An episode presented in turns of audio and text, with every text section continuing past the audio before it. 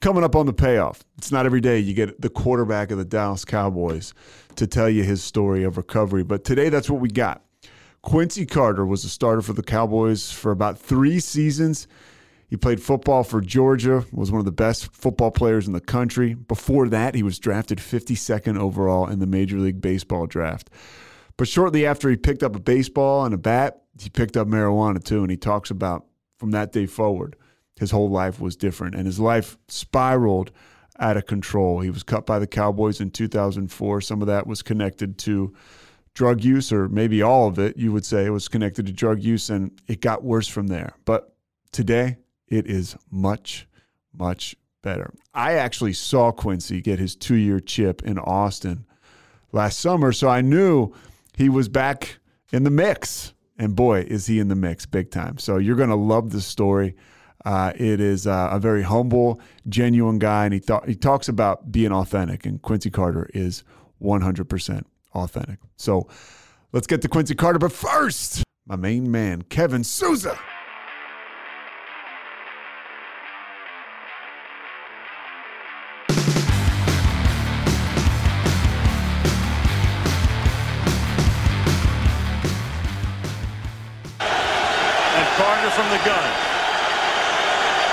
Receivers to the right.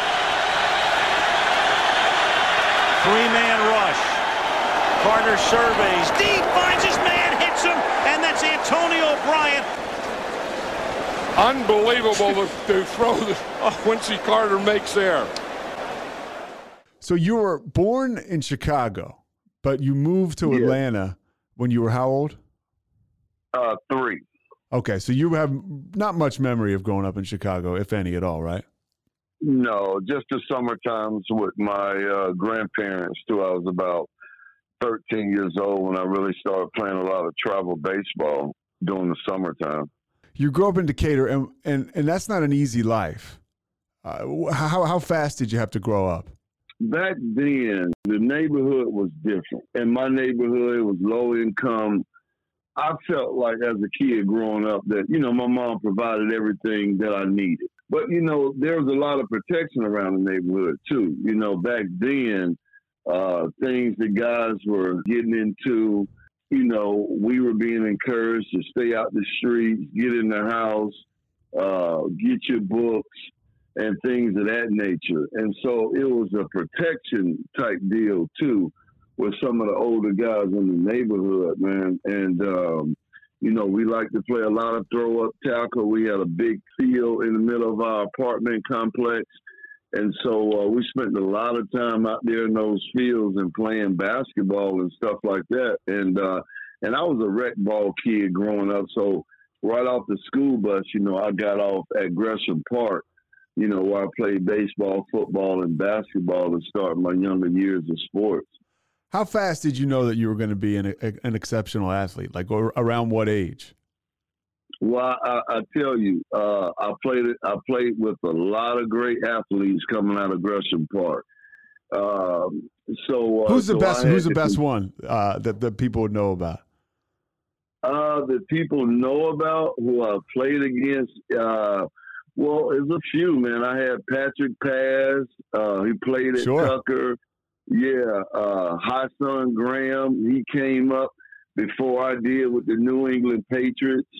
Uh, I had a couple guys that didn't really uh, make it to the NFL, but were just exceptional, you know, high school and college uh, football players. Uh, Jerome Weeks was a guy I looked up to, uh, playing quarterback, went to McNair High School. Um, man, shoot, Chip Hooks was a legendary running back. And you're so you're from Um, this huge talent pool. Uh, so you kind of Yeah. almost you, you you don't even know how good you are. Yeah, exactly. Uh, and and then I started to excel in baseball first. yeah. You know, I really took off in baseball. You know, I spent a lot, you know, all my summers from three to about 12, 13 up in Chicago with my grandparents during the summertime. But uh, when I was 13, I got elected to play for the East Cobb Astros. And uh, so, shoot, I played 75 to 100 games every summer in baseball. And so my baseball started to take off you know, I started to get recognition in football not until really my junior year. Because they saw you, you know, pitching, right? They saw you. You you got a cannon. Um, I mean, the gods came down and touched your arm, right? When you were younger, you could throw lasers, man. They really did, and uh, and I really started to excel out, you know, out in center field too. Um, and so, and I love playing it. You know, I was looking up. We had the, you know, the old Nintendo games. So, you know, uh, Vince Coleman and Willie McGee, those guys. Yeah, yeah. yeah. Out in the outfield, uh, even though you know it's weird, I was a Cubs fan uh, growing up, but uh, but I just love those guys' speed and uh, the way they you know ran the bases and then shoot. Um, played exceptional uh, in the outfield, and then always, you know, uh, driving in runs and and uh, and making sure I emptied the bases when I got up to bat. So, uh, so is yeah, baseball man, your so first? a, Is baseball your first love? Absolutely, it was absolutely. Now that four hundred and fifty thousand I got out of high school. Uh, didn't hurt the decision. uh, so you get you get drafted by the Cubs, right? Like fifty second yeah. overall at at, at, at a high school. Let me let's let's get to the um you know the meat of the conversation. Uh, just to, I want to check in with you on this. How much is alcohol and drugs involved while Quincy Carter is is separating himself as an exceptional baseball player and ultimately football player in high school? Man, you know something? I, I, you know, made the ultimate mistake of smoking weed and drinking uh, one time we was doing this little deal in the parking lot, one of our elementary schools as a sophomore, and I never forgot that high I got uh, from smoking weed. But that was periodically, you know, um, and and then um, you know we we were hit and miss on that, and I'm talking once or twice a year. Uh, but now, uh, when I went off to play baseball, uh, that's when we really became prevalent in my life. I was away for the first time. Uh, you know, I'm a natural mama's boy because I'm the only child. Okay. Uh, so man, I was I was lonely. I was, you know, my first stop was down in Fort Myers, Florida, uh, and man, I took off like a rocket in rookie ball, and then I just hit a wall, and partly because you know, I started doing things off the field that didn't allow my body to continue to perform. And then when I went up uh, to Rockford, Illinois for my first full season, that's when we really took off for me, man. And um, and to be honest with you, man, I thought it was a friend to escape, you know, whether or not, you know, I made the right decision of playing baseball, being away from my mom and family, for the first time ever in my life for such a long period of time. And uh, and I developed that habit right then and there. But um, but yeah, it, it it went away just slightly when I got ready to start preparing for football. Um, yeah, so you're and, you're you know, you're in Illinois. You're you're you're playing yep. baseball, and you know you're hitting like 130, 140, right? You said I've I've, I've heard you say it was yeah. freezing cold and all of a sudden, oh I mean, you were one of the biggest prospects in the state of Georgia. You were probably the biggest prospect in the state of Georgia. You were high school player of the year in Georgia, and so all of a sudden, football starts to become appealing. You know, you and you'd already committed to Georgia Tech before baseball, uh, but then you end up going to Georgia. Uh, was that? Let me ask you this: Was that change? You know, because I know you're you're a sober guy now, and and you're a uh-huh. you're a twelve step dude like me. Was that one of those changes? Like you know, wherever we go, there we are. Were you like, man, this I, I got to get out of this, and then you you go to football, and it's kind of like you're just trying to a geographical cure or maybe a career cure. Yeah, a little bit. Um, I think uh, maybe that was a factor too, because, but you know, honestly, at the time, you know, I'm thinking uh, that I don't even have a problem at that point. Yeah. But when I can go back and look at it, yeah. you know, I really did. I, I go back to a time that I got suspended um, for uh, for a fight with a teammate, and, uh, and so I was suspended for about three games, and I, you know, I pretty much had to sit on the bench. This is in the minor leagues. Warm up the, yeah, minor okay. leagues. Yeah, maybe warm up the left fielder. But before the games, I was going out in the parking lot, you know, because I knew I wasn't going to play. And I was going out in the parking lot with one of the, the field crew guys and smoking weed and coming back in the um you know in, in the clubhouse like nothing had happened, smelling like straight weed and you know taking a shower just to sit on the bench, man. So you know when I go back and look at things like that, it was like whoa. But um but going to Georgia, uh, it really changed my mindset. It changed my focus. Um, you know, I hired a trainer that uh, that second full season in baseball, and basically I was working out in the morning times, throwing and lifting, and then in the evenings, uh, well, you know, about three, four o'clock, I would go to the ballpark or whatever and play baseball. So that we kind of subsided on me. Uh, I had a trainer with me who was from Decatur, and so you know, I always was kind of a closet junkie um, and didn't really, you know, want people to know what I was doing. But and that stayed with me up until about the fifth game when we uh, lost to Tennessee. We were four and zero oh my freshman year. Yeah. So you, and, by the uh, way, you start. You're under. You're underselling it. You go to Georgia, and you start uh-huh. in the uh-huh. SEC as a freshman. I mean, right away. Yeah. So it's like you athletically. You hear this statement. I mean, clearly you had a tougher upbringing, uh, you know, the area you grew up in, but like born on third base, thought you hit a triple, right? Like you had this incredible athletic athletic ability. You bounced from minor league baseball, where you were the 52nd pick overall, to the SEC. You're starting as a freshman in the SEC. That never happens. It had been like 50 really? years since it happened at Georgia. Yeah, especially back then. Yeah. Uh, but, but but I really prepared myself. Uh, like I said, man, I got at it during the summertime, right before I went to training camp, and really prepared myself. I had the playbook with me and everything.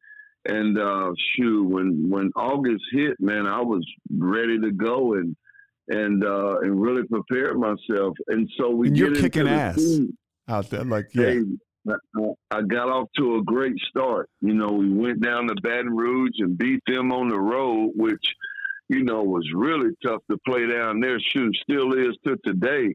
Uh, What's that like, Quincy? Playing. let me let me ask you a football question. You walk in there as a freshman, and you're going to play at LSU. What the hell is that like? After, like, what is that experience like? And you're the quarterback. Well, you know, uh, back in high school, man, I had a lot of buddies who wanted to you know, play. Uh, we all wanted to play Division One football, so we would go to some games with recruiting and everything. Uh, but to be actually on that field, uh, well, man, it, it was just uh, it was it was really man a feeling that you can't even describe. To be honest with you, we walk we walk out the locker room, and that's when um, Mike the Tiger yeah. used to be on the field actually. And so we walk out the locker room. Here's this goddamn tiger from Africa sitting out, sitting outside the locker room, uh, growling, and, and your skin is just crawling. But the craziest sound and noise I've probably ever heard in my life is when uh, LSU would score and literally like your body would just be shaking and you can feel um, you can feel just the whole stadium just kind of rocking a little bit like it was a goddamn earthquake. And i've actually been in one in california and so i and so so that, you can compare them man that feeling that i'm describing is so real you know, uh, but man, that that uh, that atmosphere was electric, man. It's something, man, that you know is really a dream come true. To be honest with you, uh, but you just, uh, you know, that night, man, I can remember, you know, very vividly. I was in a zone. You know, I was really zoned out. I was really prepared. You know, I knew exactly what they wanted to do on first, second, and third down. All my looks checked out. You know, and it's one of these moments you know, that I look back of clarity It's one of those moments that I knew I was sober too you know, it's so deep that you know we're I'm the feeling that and the thoughts that I'm having right now is that everything was so clear. Yeah, we lose that we we we come back home and we lose the Tennessee. We got our butts beat twenty two to three, and I never forget, man, the feeling that I had of really, you know, for the first time not having success. I would say in probably, you know, heck six, seven months or what have you, because I actually had a pretty good summer Yeah. that summer playing baseball too. I think I ended up hitting shoot about what two sixty, I think maybe something like that. But it was decent. Um, and that feeling, you know, of dang, what do I do? Well, my instincts went back to the feeling that took everything away from me. And that was weed, man. And I started smoking. I remember getting drunk that night too.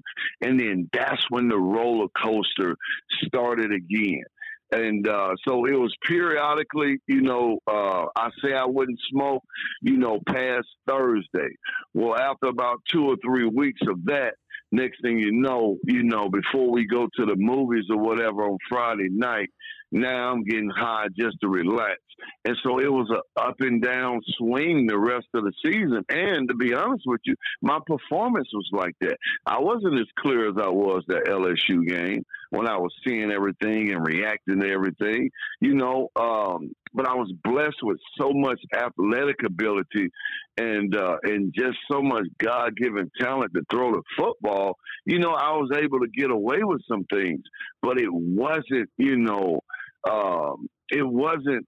Uh, honestly, the, the the the guy compared to is the uh, the Cam Newton zone. Yeah. You know, uh, uh, when that freshman or whatever year that was for him at Auburn, Yeah. uh, when they won the national championship and he won the Heisman, It's man, he 2010, stayed right? Yeah. zone. Oh my God, he Yeah. stayed in that zone, dude, for six months, dude. that was unbelievable to watch him perform like that. And I could have had the same type results, man. I had all the ability in the world, uh, but that's how college went uh, sophomore year. I come into my sophomore year and the same thing. I revert back to what I did before my freshman year. No smoking, no drinking. I got the boys going. And uh, who did we lose to first? I want to say we lost to, man, we lost to Tennessee again. Okay. Uh, that first, yeah, that first uh, loss uh, that season, I think. Um, and yeah, and the same thing goes on again, man. I run back to, you know, what I think uh, is taking pressure off, and I can relax a little bit. And uh, and my habit, man, just couldn't turn off. And, Anybody, man, anybody I- I around the school, like, who's your coach? Jim Donnan was your coach? Yep, Jim Donnan. Yep. Anybody, anybody on the staff or any of your boys, anybody like, hey, like, like you starting to smoke more, and, and anybody telling you to put the brakes on, or are you so successful that you're kind of in an environment where people aren't enabling you? Bingo, bingo, bingo. You are the winner. You just hit it right there. Yeah. You just hit it right there. And uh no, Coach Donnan, I you know, we never had a conversation about it. I had a coach though, Coach Perry though. That's my dude. We still talk to this day. And he's the running back coach, man. And and I never forget him being the one uh, that always had a little side, you know, conversation with me like, hey, you know you're not fooling me, right? Like I'm sitting around watching this. Yeah. Yeah. and um, yeah, you know, I joke about it.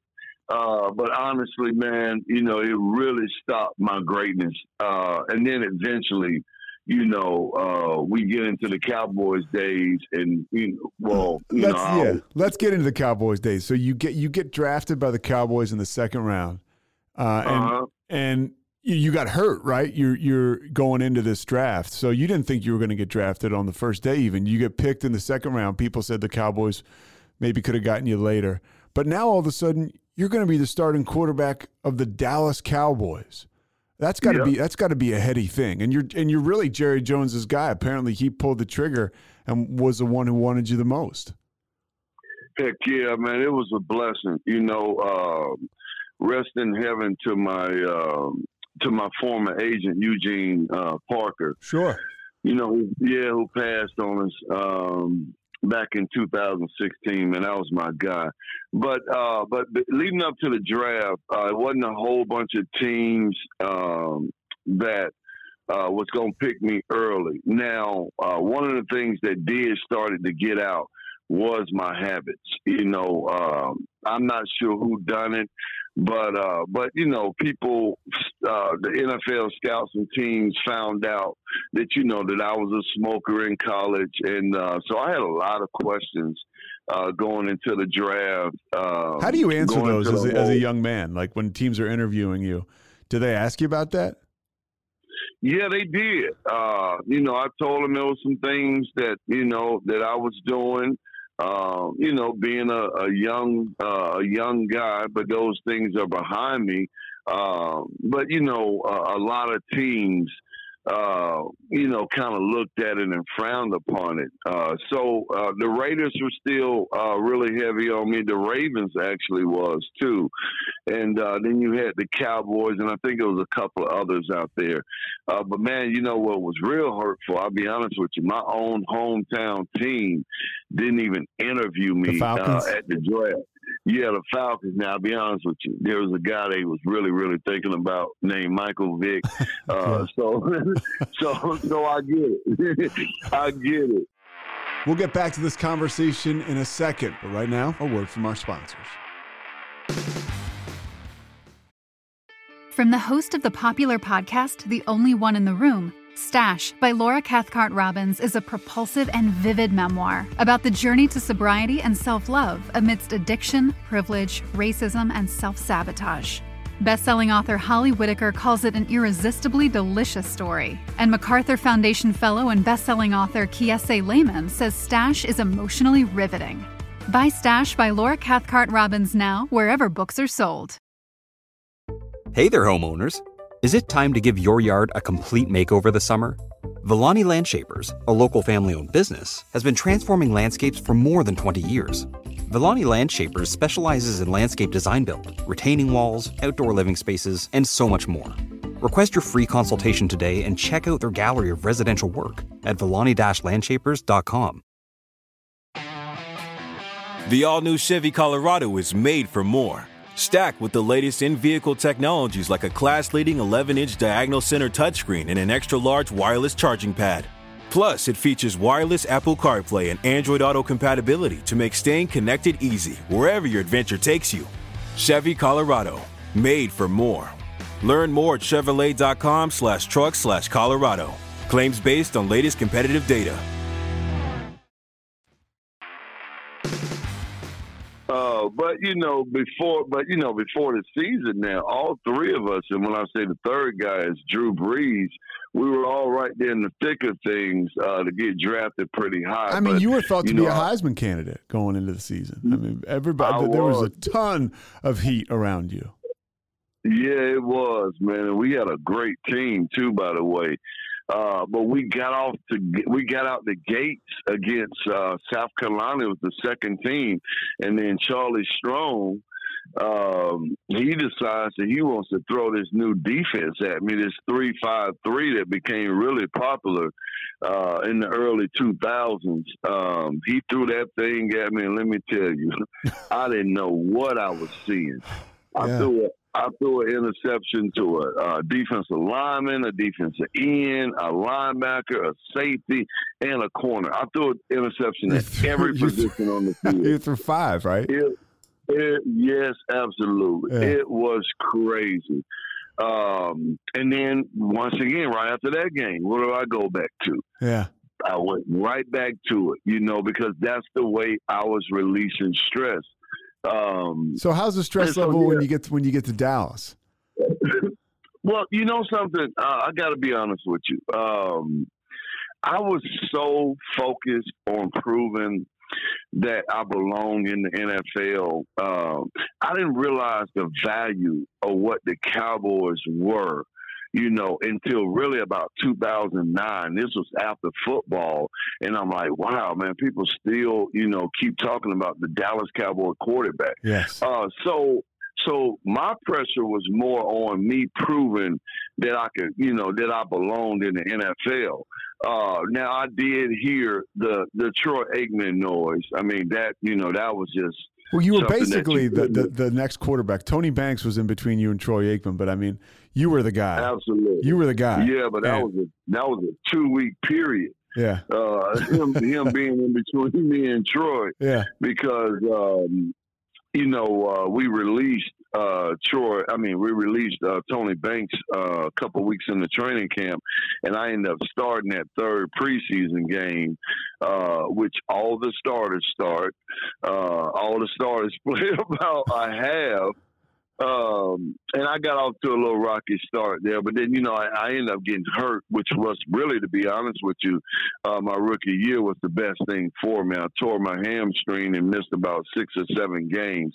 Uh, but anyway, going back to the pressure answer, um, you know I, I was so you know, uh, focused on me sticking and staying in the NFL that, you know, um, that star on my helmet didn't overexceed that to yeah. be honest with you. And, and, and so when when you start, are you still smoking? Obviously, because you start to you fail a couple a couple drug tests. Uh, and, yes. And and so what what happens there when you when you fail those drug tests and kind of people are looking at you now? You know. Well, well, um, honestly, I didn't fail a drug test for the NFL until going into my second year. Okay. Uh, yeah, my rookie year, one, and and yes, I, I started back smoking, but my rookie year, once I got hurt, here's a time when my back was against the wall, and I said, "Hey, man, hey, we got to shape up and handle our business." So I did not smoke the whole time when I was hurt, and wow. uh, leading up to get, yeah, leading up to getting myself back healthy. Um, and then as soon as I thought, you know, I can handle things and I win a couple games when I come back off injury, here I am you know, uh, trying to be Joe Cool and, and putting things into my life that had no place. Uh, so, but uh, anyway, so that second off season. Now, this is where my addiction really truly showed up, um, and I didn't know it. Okay, how we get tested in the NFL back in those days? Uh, you get tested at uh, OTAs, which was mini camps for us, which they kind of do it now, I think, too. Uh-huh. Uh, so you get tested by position groups. Um, receivers and DBs might get tested at one, the next one, defensive lineman, offensive lineman, uh, what have you. So I was the last group to get tested, and it was um, quarterbacks and the kickers. I knew going into training camp that I was going to get tested, and I waited almost until like maybe three or four days before um, before training camp tried to use some masking agent yeah. when they told us the night before we was going to be getting tested in the morning and uh, and ended up failing that test so that's the test that put me in the drug program um, and then I didn't fail another one until uh, two. Well, I failed that one before 2002 season, and I didn't fail another one until um, until right before training camp in 2004. Did you have like, you know, we talk about, you know, obviously I'm I'm an alcoholic and I have all kinds of like all kinds of that that's alcoholic personality stuff, you know, feeling less than mm-hmm. and and and all that kind of stuff that I would use alcohol and drugs to make go away. Uh, did you did you start to feel any of that like, you know, cuz you're you're a Dallas Cowboy and like you said you're uh-huh. trying to prove that, you know, they made the right decision and that you could you could exist in the NFL. Did you did you notice that like like with with any of the usage, like the drinking or the smoking?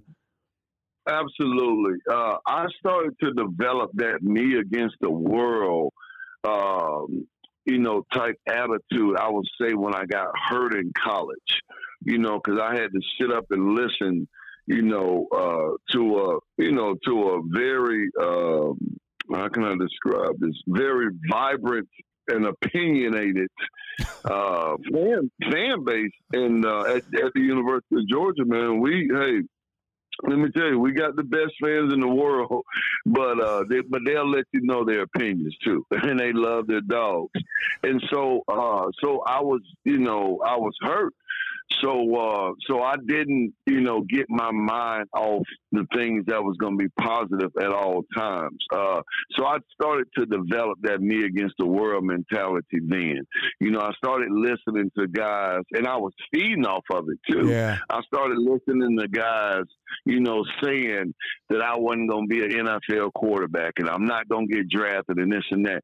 So that me against the world uh, mentality, you know, that you know, started to play a role when I got to the NFL.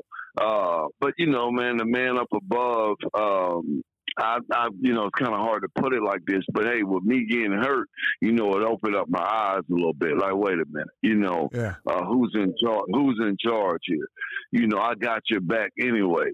Uh, and God was showing me so many different ways, man, throughout my whole life uh, that He's had me. But let me have this. You know, we talk about it in step three. Give me this will. That's what God is saying to me. All right, it's mine and it's not yours.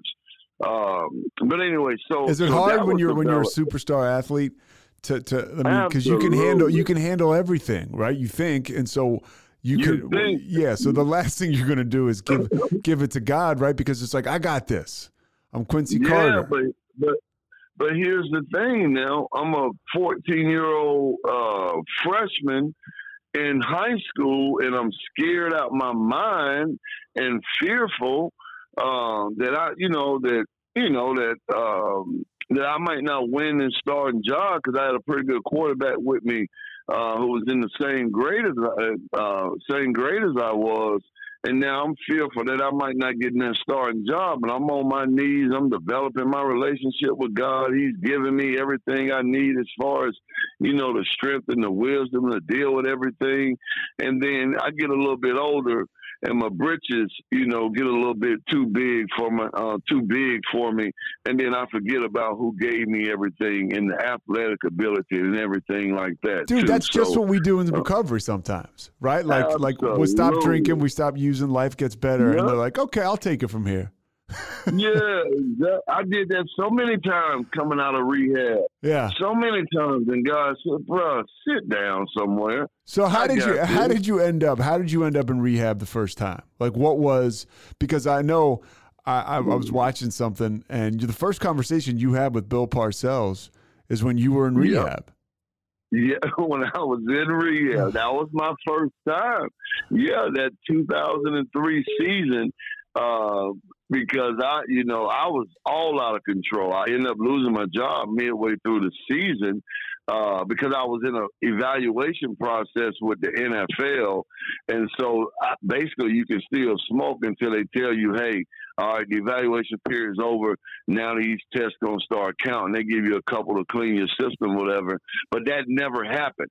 And so after the season, um, Jerry sat me down and was like, "Hey man, you got to get some help, right, or you're not going to be playing football for us anymore." And so, uh, Was, so was he a good was he a good influence like a good I know I, I remember one thing I want to touch on is you you literally I mean and this shows the the balls that we have as uh, active alcoholics. You got into an argument with him. I, correct me if I'm wrong on, on the sidelines during the game not not the quarterback's coach not the offensive coordinator not the head coach the owner with the owner. And here's the catch twenty two. All right, I'm laughing about it now, but Yeah. it was it's not that funny. It's you know it's very ignorant. Um, but hey, we can take a laugh at it. of course now, man of I, I would we say we're sober today and so we can have a if we weren't sober probably it, it, would not probably it wouldn't be funny but you can look back now and uh, it, it got you to where you are which is a pretty good place Yeah, great place. But uh but yeah, so I didn't threw four picks and um you know, I was splitting reps with Chad Hutchinson uh during the week. Uh and it wasn't un- I mean it was very unprecedented. But honestly looking back hindsight, okay, the owner knows I'm still smoking.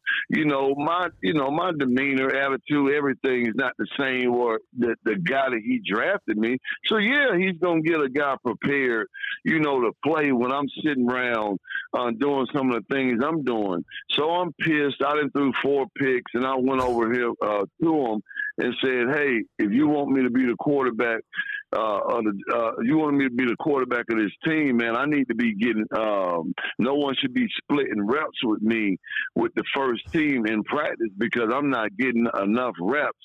And then I can't tell you exactly what he said to me. Uh, but then me and him had words going back and forth, and I look back at that and like, are you serious, bro?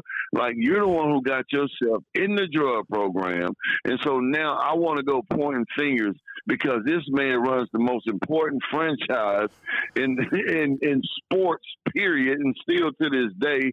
And he's got to get somebody else prepared because he knows that you're doing some things off the field that ain't helping his franchise. Where he's making billions of dollars off. Of Yo, that is that's the Uh, insanity. That's the insanity. That's the insanity right there. That is. You know, uh, and so that hey, listen, that morning I got called into that office, uh, Coach Campo, who shoot we speak to this day too, man. That's my dude. Dave Campo was the head coach uh, then. Yeah. Yes, uh huh. And he let me know, uh, like, hey, buddy, we're gonna have to sit you down, and um, you got to look at some things in your life right now that are stopping you from your greatness.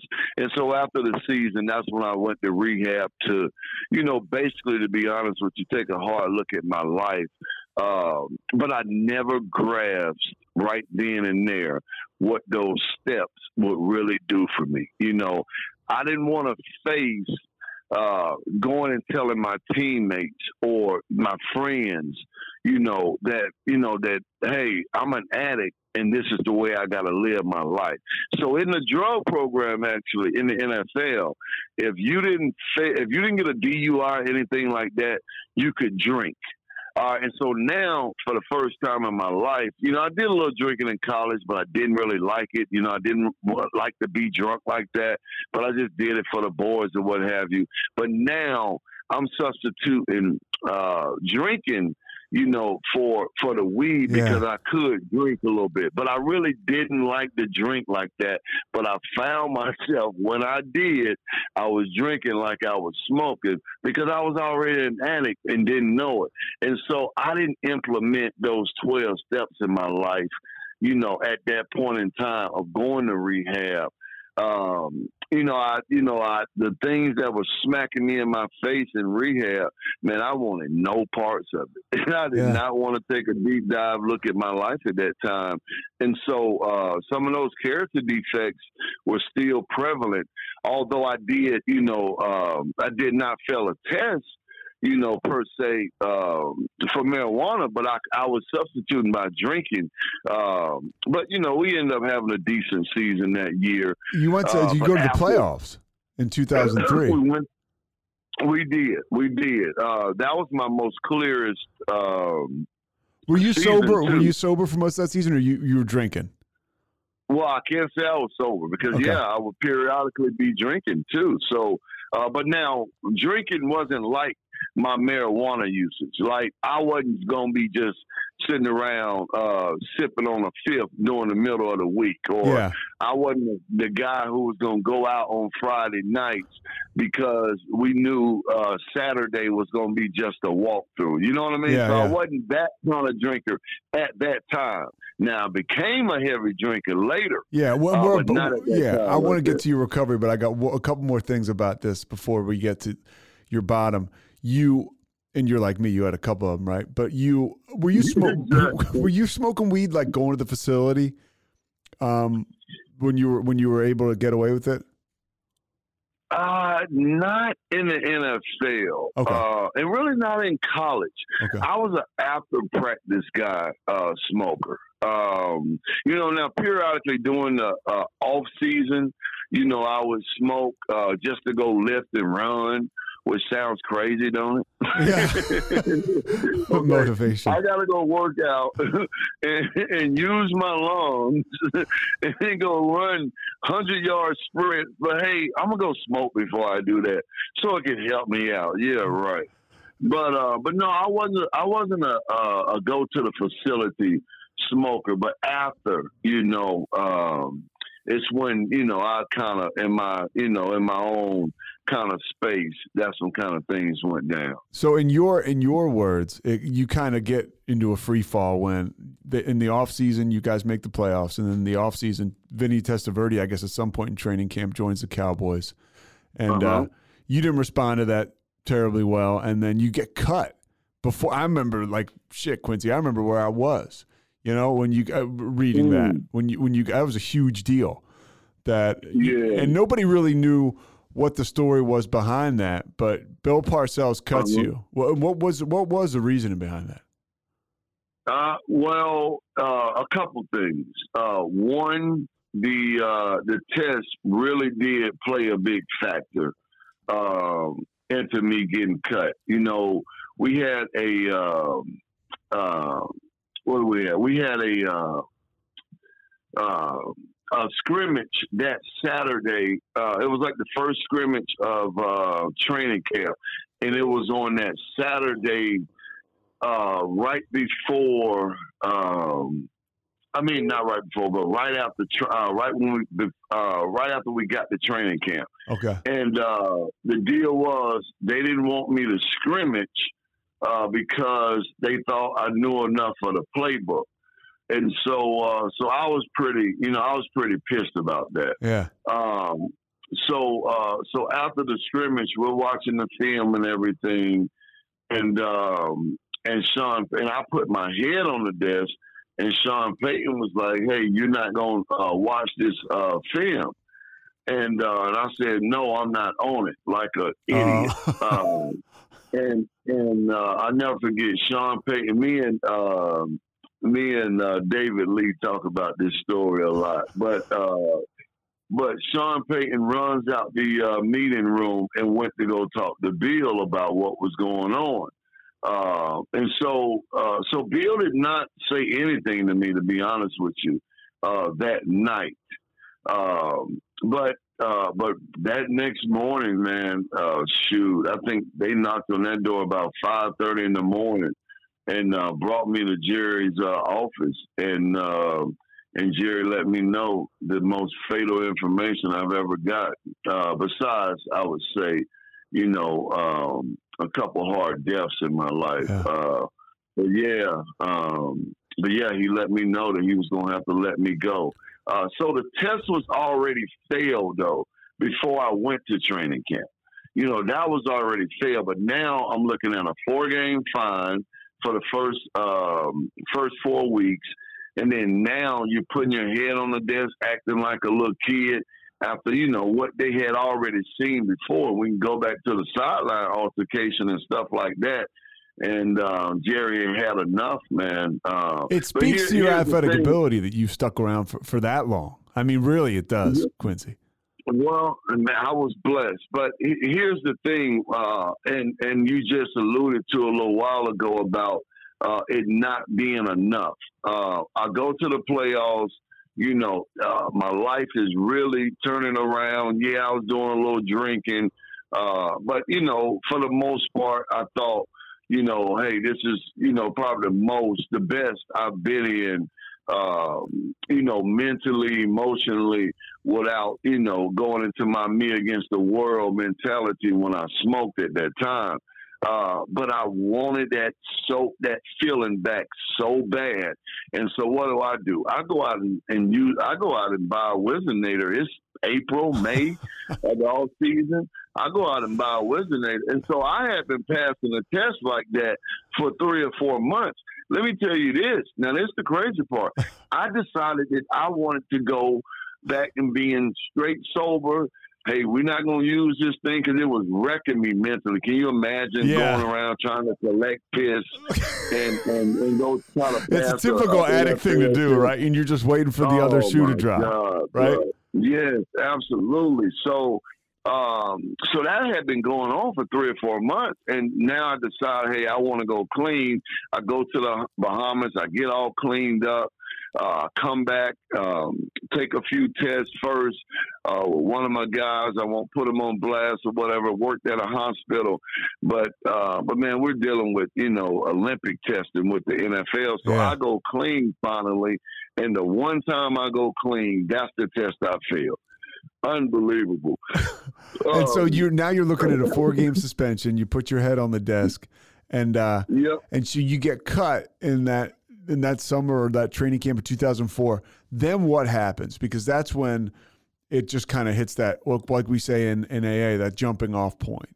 You know, How, Yeah. what starts to happen? You start to use other drugs, cocaine, all, all that stuff. Yeah.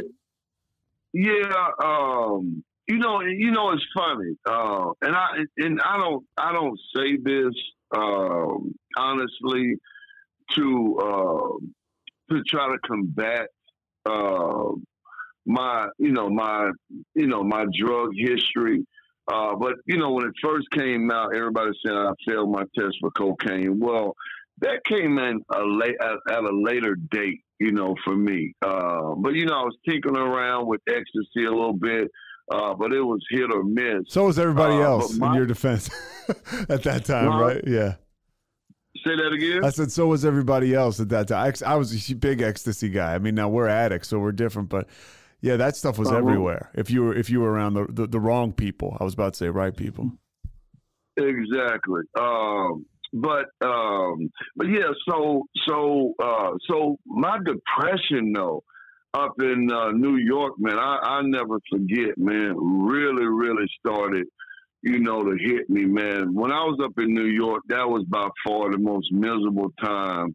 Um, So you're playing for the say, Jets. man, I- yes, uh, that was the most memorable time, man. I can say um, when my depression really, really started, you know, to take toll on me. Um, and I was, uh, man, it, it was so bad that I never really got, never really got.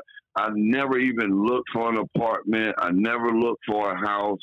I literally stayed in a Marriott uh, extended stay type hotel with, you know, with a little sofa, what have you, the bed. And that's how I lived for five months, man. Like right Uh, right in like the. Meadowlands or like down in the city.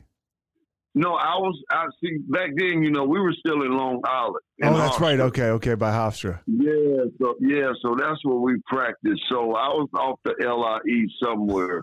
Uh, Somewhere. Yeah. In Hempstead. Yeah, exactly. No, literally. Okay. Off the LIE somewhere. I don't even. I don't even remember the exit or anything. So what No, kind of what kind of stuff were you doing off the field? Because you ended up starting a little bit for the Jets, but you're just in free fall now. I'm in free fall, but I'm literally coming back home.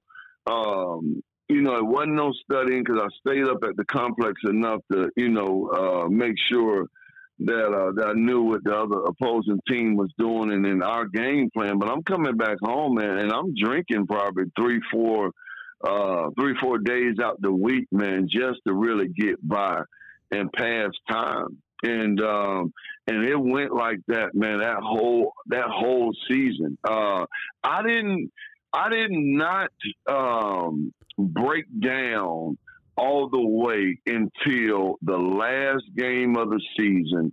Uh, we had played the Chargers that night before. I never forget. Um, you know, I honestly, man, I wanted it all to end, uh, but we kick a late field goal and we win. And uh, and man, I could not just emotionally take it anymore, man. It was like it was draining me from. And then at the time, you know, I added some more. You know, us uh, us addicts, man. We Oh, hey, yeah. we, we just can't. We just can't have a, a a little bit, you know, going on. We want to add some more. Yeah. And so I actually I, I I asked my girlfriend at the time. Um, I asked her to marry me, and uh, and so I added that stress along with me on on Christmas, man. And you know, God bless her heart, man. She was a great woman too. But at the time, man, you can imagine. Oh, we, we, we take hostages, man. Dude, I couldn't even take care of my. Uh, that, what you just say? Say that again. We take we, we take hostages, man. we take hostages with us, so you can try to feel bad for us too. Yeah. And uh, and and and that's exactly what happened. To be honest with you, uh, I couldn't even take care of myself. How am I going to take care of this beautiful woman too? And with all this insecurity I'm feeling anyway. Um, so anyway, so I add that to my life. But that last um, that last game, uh, we came back from um, from San Diego. It's but early in the morning, 7:30, 8 in the morning, and man, I just got to it all day. But the next day, um, the drug test man called me. You know that that night, um, and you know at the time, uh, you know I was doing pills at the time and drinking, and so and so he called me that What night. kind and of said, hey, pills? he'll be there. Well, ecstasy pills. Okay, okay, okay. And so yeah, and so that night he called me back and um and well, he called me and told me that hey, he'll be there in the morning, and so uh, so I knew right then and there, there's no way I can pass this test in the morning, and so uh, so I had to call my agent and let him know, man, hey, um, this is what's up. I don't know what I'm gonna do, uh, but there's no way, you know, that I can fail this test or even try to take it. And so, man, I, you know, um, I stayed in uh, actually in Long Island, but I had to tell the piss man that I was going home uh, because you know I couldn't, you Yeah. know, get, get the Did you make up? Did you do like man, a typical addict thing? Make, and- did you make up like a family emergency or something? Or Yeah, absolutely. Uh, and uh, one of the one of the biggest lies I, you know, I really want to take back to this day. Uh, but hey, you know, uh, I was in survival mode, and so anyway, so I come back from my little hiatus, uh, which I didn't go anywhere, by the way, but I come back from my little hiatus, uh, and I come back to practice on Thursday. because you guys are in the playoffs. Yeah, we but we played on Saturday. Uh huh. And so we had to practice that Tuesday anyway. So we got the day off on Monday because, you know, usually you get Tuesdays off. We got the day off on Monday. So we got to practice that day on Tuesday. So anyway, I don't get back to Thursday. And, um, and then, uh, you know, I practiced and everything, but Coach Hackett at the time said I didn't know enough of the offense. And so I can't even travel on Saturday. Uh, so I didn't even travel with the team, man. And uh, we ended up losing to the Steelers, uh, which was a great game too, by the way. Uh, but we ended up losing to the Steelers, and uh, and that's how my season ended with me watching the game from the hotel and not even dressing out that game. Jesus. So so then, and Herm Edwards I was know, your head coach, right? Say that again. So Herm Edwards was the head coach. Yes, okay, was. and Paul Um, Hackett's the offensive coordinator. So then it's done. So then, so then what happens? How do we get? How do we find our bottom? Because dude, that's that's an epic bottom right there. I mean, you just painted the picture like you're in the hotel, right? Yeah, I think that was my. I think that was my first real bottom right there. Now I've had, ooh, I think I've had five, six after that, uh, but that was my first bottom. You know, a few months later, um, a few months later, my bottom, uh, another bottom hit when uh, Herm Edwards, man, told me, you know, and this is what late February. Um, late February, I guess, and he told me right then and there, uh, right before the free agent signing period in March, to sign back with those guys. I had some serious allegations out there of you know of what uh, what I was doing off the field. Uh, he didn't feel like nobody was going to sign me, uh, but he really wanted me back, man. Um, and uh, and I just you know was too young and dumb to realize what I was facing and thought that, you know, I could get signed uh, in free agency. But I also had another deal going on behind closed doors, and I was really trying um, to prove a point of really getting my money from my grievance hearing Yeah. uh, because I was real upset at the time. I, you know, was sitting up blaming the world about this and that. Um, and you know, I, you know, me and the NFLPA thought that the Cowboys wrongfully released me uh, because you can't, you know, release anybody due to the drug program Ah, per se. okay. Yeah. Yeah, yeah, and and that's what happened in that press conference when Jerry said we're not releasing him because of his play. You know, uh, and so I had that going on too. But you know, Herm, uh, you know, through you know hearsay or what have you, and his power and the position he was in, he knew I should sign back, and I didn't sign back. Uh, and then when I, you know, kind of realized that I wasn't going to be on an NFL team, you know, uh, to start a training camp, and man, I just hit a bottom. Uh, and so that was my next time going into rehab uh, late in 2005. I want to say about October or what have you. Um, was another bottom that I hit, you know, during that first year that I realized I wasn't going to be playing in the National Football League in 2005. When when did you start working with Thomas Henderson? Say that again. When did you start working with Thomas Henderson with Hollywood? Because I know he's he's a guy was- that's that's helped you a little bit. Yeah. Uh huh. This was 2007. Um, uh, I, you know, I met. Well, actually, man, the funny thing is, uh, is my mom reached out to him because she heard of his story, and so I'm in California with an ex girlfriend. Uh, the house is gone. There's no apartment anymore in Dallas, and I'm out there with her. And um, and I called Hollywood one day, and we got to talking, man. And he was telling me right then and there what you know I had to do and surrender to this thing to really get my life back on track. But those words that I, you know, hear so vividly today in the way I live my life, they didn't that didn't even resonate with me. What was resonating with me is I can do what I, you know, did in 2000 and what what three uh, when I was on that phone conversation with Bill Parcells, yeah. and I can go and I can go show face or what have you, but not surrender to this thing, and then boom, I can get myself back in the NFL. Uh, so that's what I was thinking, and hey, well, that was 2007, yeah, late December. And so you keep this thing going. When does it? When did you actually surrender? Like when is the moment when you're like because even sometimes we'll surrender for for real and then we will relapse. That's part of the story. But like yeah. when when did you surrender and you knew, okay, I've got to do this shit? I'll be honest with you, not until 2017. That was my first time in California um, when I went out to uh, to SOBA out in California. Uh, my man Greg Hannley, man, really, really, uh, oh, okay. man, shout out to my guy.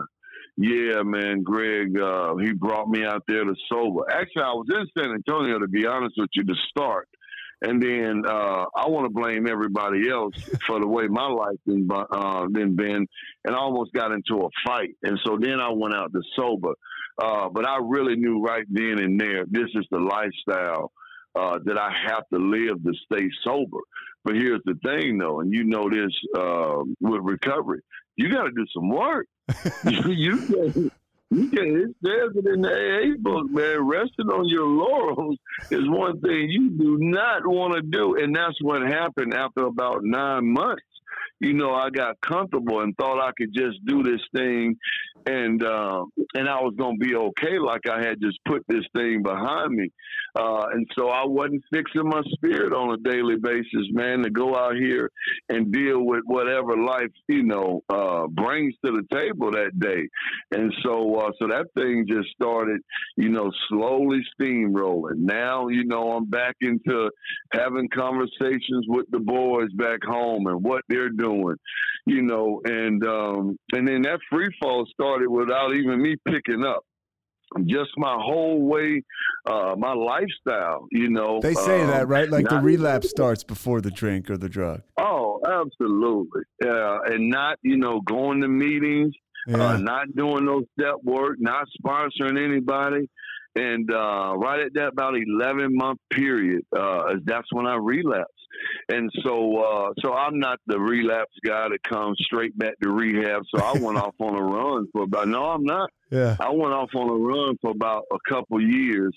Um, and it was just pure hell on earth. Good God Almighty! Um, I can go on and on telling you stories about those couple of years. But anyway, uh, God brought me back to my knees, man. Uh, back in 2019, uh, my guy Hollywood, I tell you the truth, man, was still there, still is to this day uh, I called him and uh, and and I heard a message so loud and clear from him. Now you know you got to get sober on your own. Yeah. Uh, nobody can do it for you. You can't do it for anybody else. But I call him and tell him. that I told him. I said, hey, you know, I really, man, mean it. I gotta do this thing. I know what I gotta do. Um, and uh, and he told me right clear in there, and I heard it loud and clear. He said, "Man, this is my last time helping you." Because I keep doing this, and then you keep just thinking that you can go back out here and wheel this thing yourself. You have to surrender to this thing. Uh, and so, man, I came up here to Austin, where I still am today, Um, and I haven't looked back, man. I surrendered to God. I surrendered to the program. I heck, I sponsor guys. I saw you. You so know, I was- at that Tuesday night meeting, um, the AA meeting in Austin, and I saw you get your, Uh-huh. your, your I think it was your two year chip last year. Yep. Uh, how wow, that's right. Yeah, Yep. and uh, and you know, I ta- I'd had Hollywood on this podcast, and I asked him, I was like, you know, you think I can? Because I wanted to ask him, I was like, you think I could reach out to Quincy? And he's like, yeah, and, and he is he's so fond of you, and he is so he is so cool, man. I mean, he just oozes recovery and serenity, and he's calm, and his story is so compelling. Uh, he's Yeah, he's just one of those guys, man. He's got what what what, I want, you know. Yeah, you just said it, man. That calm spirit. You can just feel it, can't you, when you talk to him? Yeah, Yeah, but you know, he he's fixing his spirit on a daily basis to, you know, to deal with life, and he understands, uh, you know, wholeheartedly, totally that he don't run anything, and that God's in control. Uh, and man, shoot, he's lived like that for 38 years, and I'm sure, you know, he has some issues or this and that. Uh, but We the all way do, he right? deals with it, yeah, exactly. But you know, the way you deal with it and the way you allow God into your life and uh, and understanding. You know, the biggest thing I, I think, one of the biggest things I think uh, I've been able to understand and learn, uh, and I alluded to it, you know, um, a while ago uh, in this conversation, but allowing whatever the world brings to you, whatever life brings to you, but knowing, all right, that you're not in control and just being okay with the results. Man, that is just so beautiful, you know, to uh, to go through something, uh, to for it not to work out in your favor, for you know you have to sit up uh, for a whole year and not drive and get your driver's license, start over from zero. But what can you do? Uh, you can't do anything. And so, how do you fix your spirit to be okay with life when it doesn't go your way? Uh, and that's one of the most beautiful things, man. I've been able to learn through this. how do process. you how do you fix your spirit like uh, you, you when, when stuff's not going your way Well, you know, I fix it every morning anyway by meditating. If I don't have time for that, uh, reading one of my 24 hour day books, uh, praying, you know, talking hell, calling Hollywood, calling another one of my mentors, rest in heaven to my other guy, uh, Skip Walker, man, who was actually, he was my sponsor here in Austin because, you know, Hollywood lives in Florida. yeah Uh, but I fixed it on a daily basis, doing those type of things uh, anyway. And then when you know when things get tough on me, man, I refer back to what's been working for me, and I can't turn that off now. I know it works. I feel it. I love it. It's doing something for me. Why turn that button off? Why go crying like a baby? You know, uh, and that's one of uh, another biggest things about you know alcoholics and addicts, man. You know, um, we don't realize uh, until we really get into these steps, man, that we don't know how to deal with life when life knocks us upside the head. We deal with it by drinking or through drugs. yeah that's the only way we know you know Yep. and uh and like you said it was a it's a friend for so long until it isn't Yeah, buddy. Uh, but you you you learn to start. You know, it's it's almost like when you when you first start. You know, when you're a baby. You know, you you start crawling first. All right, but you're doing the things because you're older now. You're doing the things that's consciously that's going to help your whole life. You know, entirely. And so you just keep practicing and practicing and practicing until it just becomes a routine and you cannot stray away from that first step experience. You got to remind yourself when the when when it really gets tough, bruh. What was it like before I got sober? and if you can look back at that moment for whatever you're going through and then say, whoa, let me pick up this phone. If this phone don't work, let me run to a meeting. You got Zoom, 24 hour Zoom meetings out here. Let me pray. Let me meditate. But boy, if you can just look at that first step experience, man, listen, that thing is loud and clear to you. Now just use the tools because they work. Trust me, they work. Eh, dude i haven't heard anybody mention that in a while like just just to keep it real basic Just remember how unmanageable it was and, and, and the shit show it was before. What if you can look back at that, boy? Good God Almighty, you can save yourself a lot of hardship, man. All right, so look, before I let you get out of here, I got like one or two more things. You are now your quarter. You basically, it's a nice place to be a quarterback coach, I would think, in, in Austin, right? So if you got prospects who are top athletes in the area, they they reach out to you and you you mentor them. Uh, I do, man, and it's uh, it's a God given ability, innate ability. I'll be honest with you. Uh, I love touching lives. Uh, I'm just so proud that I don't have to look in that mirror after, because you know I've been having my quarterback school for a while, but yeah. I hadn't got out there, you know, on this level. Uh, because man, I was I was still running. I was fearful yeah. that they might see that guy who was getting off the field and doing whatever you know, off the field. So, uh, but anyway, so I just, I love helping people. Uh, you know, I played the position. Uh, I naturally got, you know, um, I naturally uh, love it, you know, just by playing it. I want it to be played the right way. I know how important it is to be a leader. You know, I know how um, important a quarterback means to his whole team, his community, his whole city you know, and I know what that means, man. And so for me to be able to implement, you know, what uh, my coaches, heck, the David Lees, the Sean Paytons, even going back to my high school coach, Stephen Davenport and Buck Godfrey, to implement what these guys put into my life and I can, you know, instill it into them.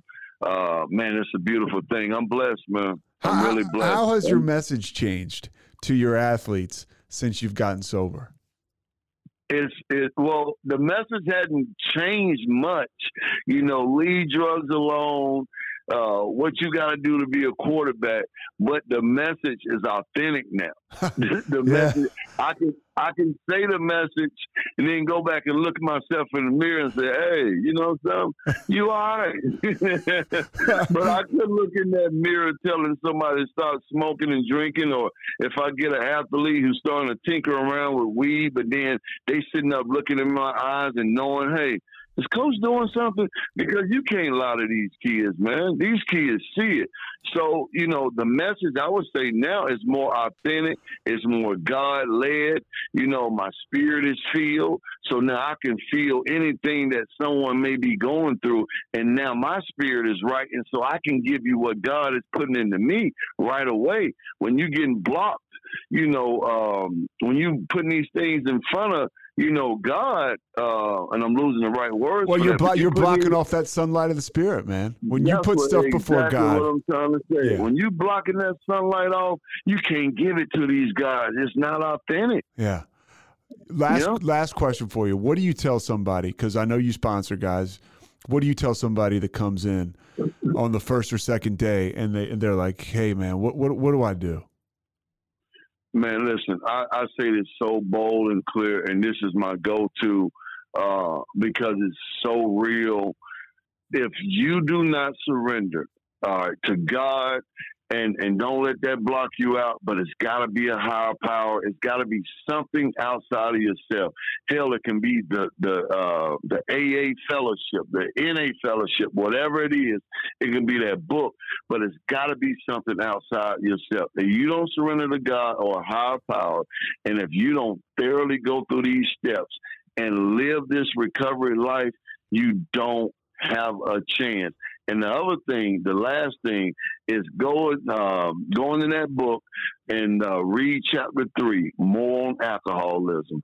And if that book, I mean, if that chapter don't hit you in your face, and you don't realize uh, you're an addict or an alcoholic, and you do not surrender to this program or higher power of God, you don't have a chance and it's that cut and dry, man. And I don't, you know, I don't even play around with it because that's so true.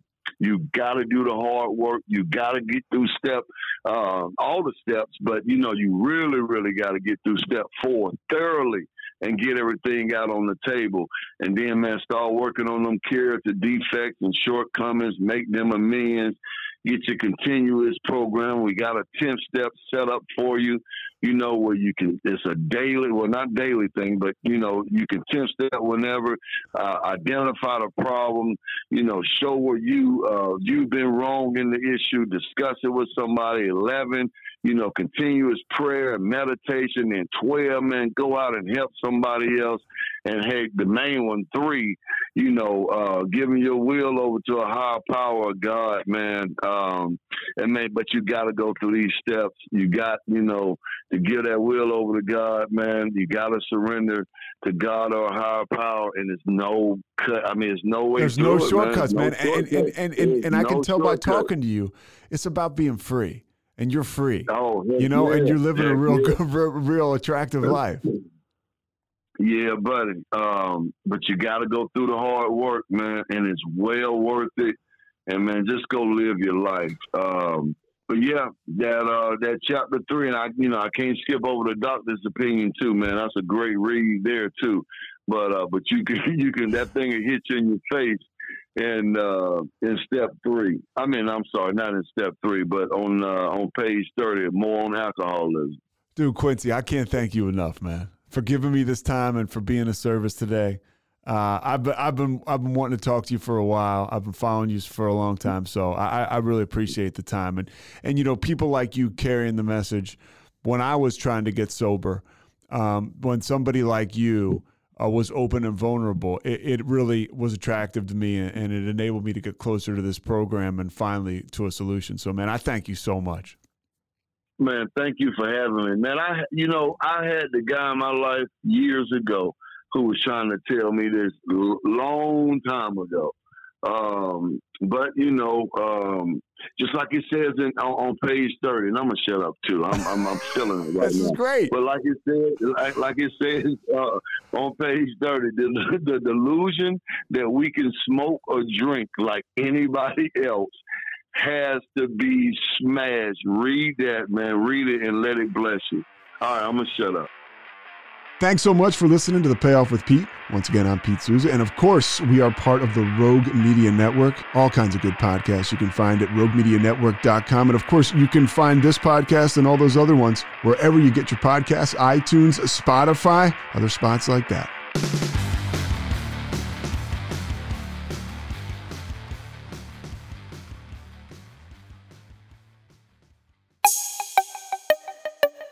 This has been a Rogue Media podcast.